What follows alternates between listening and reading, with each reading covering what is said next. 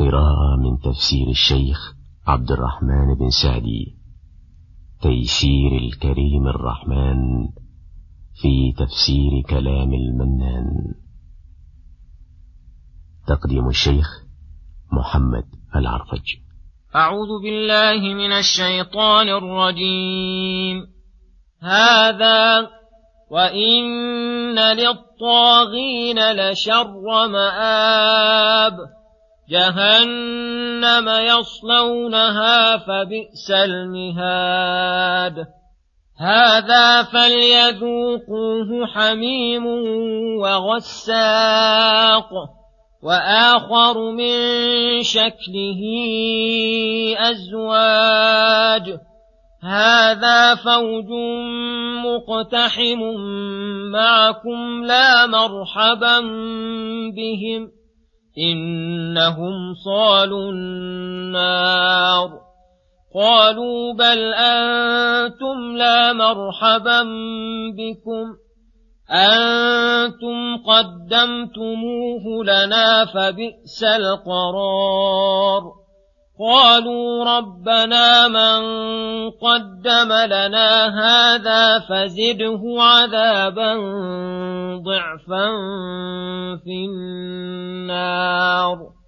وقالوا ما لنا لا نرى رجالا كنا نعدهم من الأشرار أتخذناهم سخريا أم زاغت عنهم الأبصار إن ذلك لحق تخاصم أهل النار قل انما أنا منذر وما من اله الا الله الواحد القهار رب السماوات والارض وما بينهما العزيز الغفار قل هو نبا عظيم أنتم عنه معرضون ما كان لي من علم بالملا الاعلى اذ يختصمون بسم الله الرحمن الرحيم السلام عليكم ورحمة الله وبركاته. يقول الله سبحانه هذا وإن للطاغين لشر مآب جهنم يصلونها فبئس المهاد. هذا الجزاء للمتقين ما وصفناه.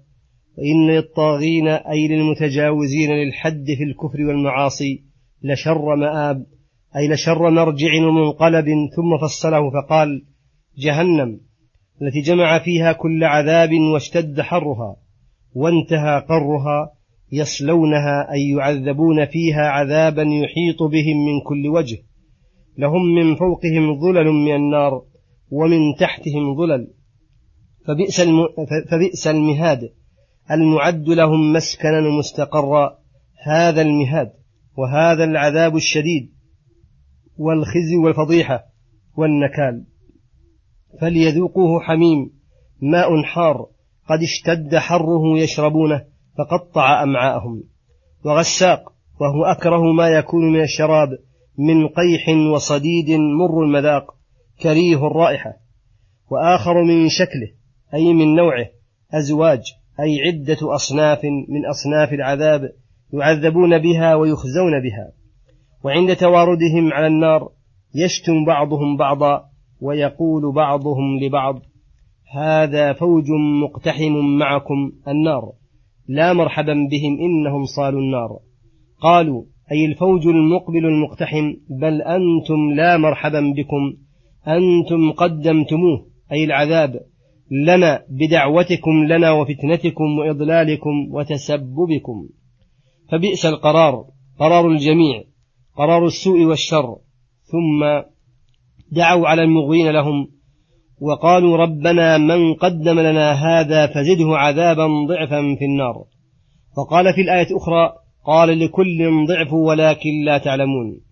وقالوا وهم في النار ما لنا لا نرى رجالا كنا نعدهم من أشرار.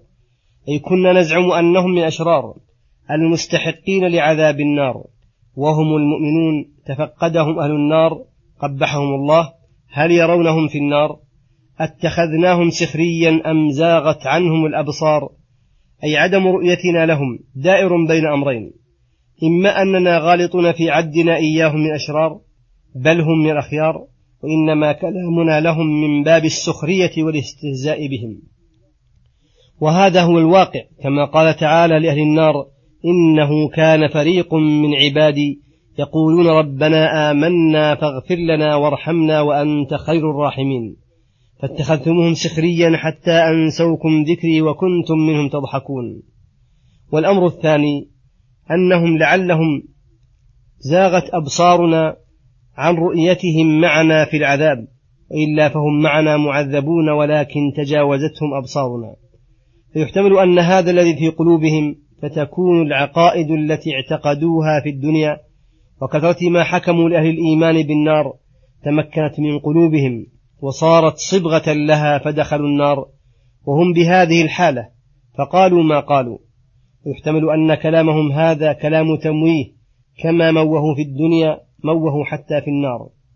ولهذا يقول أهل الأعراف لأهل النار أهؤلاء الذين أقسمتم لا ينالهم الله برحمة ادخلوا الجنة لا خوف عليكم ولا أنتم تحزنون. قال تعالى مؤكدا ما أخبره به وهو أصدق القائلين إن هذا الذي ذكرت لكم لحق ما فيه شك ولا مرية تخاصم أهل النار أي هو تخاصم ونزاع أهل النار بعضهم مع بعض. قل يا أيها الرسول لهؤلاء المكذبين إن طلبوا منك ما ليس لك ولا بيدك إنما أنا منذر هذا نهاية ما عندي. وأما الأمر فلله تعالى ولكني آمركم وأنهاكم وأحثكم على الخير وأزجركم عن الشر فمن اهتدى فلنفسه ومن ضل فعليها. وما من إله إلا الله أي ما أحد يؤله ويعبد بحق إلا الله الواحد القهار. هذا تقرير لألوهيته.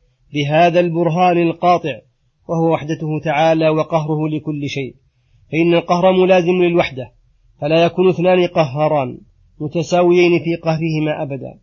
فالذي يقهر جميع الأشياء هو الواحد الذي لا نظير له وهو الذي يستحق أن يعبد وحده كما كان قاهرا وحده. وقر ذلك بتوحيد الربوبية فقال رب السماوات والأرض وما بينهما أي خالقهما ومربيهما. ومدبرهما بجميع أنواع التدابير. العزيز الذي له القوة التي بها خلق المخلوقات العظيمة. الغفار لجميع الذنوب صغيرها وكبيرها لمن تاب إليه وأقلع منها. فهذا الذي يحب ويستحق أن يعبد. دون من لا يخلق ولا يرزق ولا يضر ولا ينفع ولا يملك من الأمر شيئا. وليس له قوة الاقتدار ولا بيده مغفرة الذنوب والأوزار. قل لهم محذرا ومخوفا ومنهضا لهم ومنذرا هو نبأ عظيم. أي ما أنبأتكم به من البعث والنشور والجزاء على الأعمال خبر عظيم ينبغي الاهتمام الشديد بشأنه ولا ينبغي إغفاله ولكن أنتم عنه معرضون كأنه ليس أمامكم حساب ولا عقاب ولا ثواب. فإن شككتم في قولي وامتريتم في خبري فإني أخبركم بأخبار لا علم لي بها. ولا درستها في كتاب.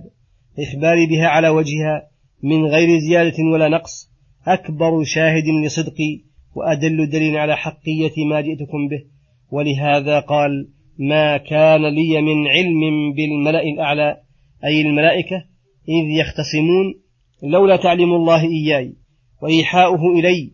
ولهذا قال إن يوحى إلي إلا أنما أنا نذير مبين أي ظاهر النذارة جليها فلا نذير أبلغ من نذارته صلى الله عليه وسلم. وإلى الحلقة القادمة غدا إن شاء الله والسلام عليكم ورحمة الله وبركاته.